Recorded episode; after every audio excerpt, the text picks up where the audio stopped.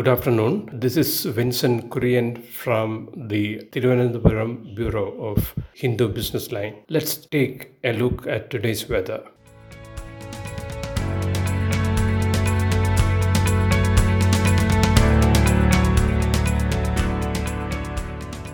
The breaking news is that the India Meteorological Department has declared that conditions are becoming favorable for the onset of northeast monsoon over peninsular India by October 28, that is within 5 days from now. The IMD said that with the likely setting in of northeasterly winds in the lower levels and off the east coast of India and adjoining Bay of Bengal, including over Andhra Pradesh and Tamil Nadu coast, the southwest monsoon is likely to withdraw from the entire country around 28th of October. Simultaneously, the northeast monsoon rains are also likely to commence over Tamil Nadu, Puducherry, coastal Andhra Pradesh, and the adjoining areas of Karnataka and Kerala the same day.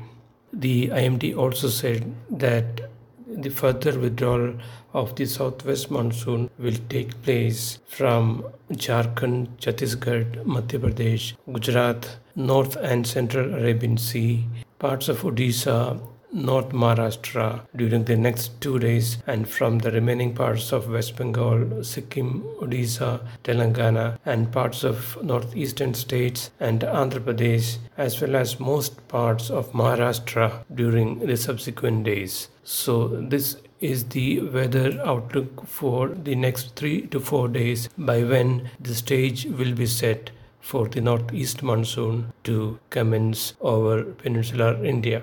Earlier, the IMD had said that the northeast monsoon is expected to arrive during the week beginning October 28 and November 4 after the southwest monsoon makes a delayed exit beyond the normal date of October 15. This is as per the extended outlook by the IMD made available earlier on yesterday. The northeast monsoon brings seasonal rains to the southern parts of peninsular India, especially Tamil Nadu. It is now awaiting to see the back of a prevailing depression over the North Bay of Bengal as it readies to sign off over the West Bengal and Bangladesh coast in the next few hours. Thank you. That was Vinson Kurian giving us the latest information about the weather. For more podcasts, log on to www.thehindubusinessline.com.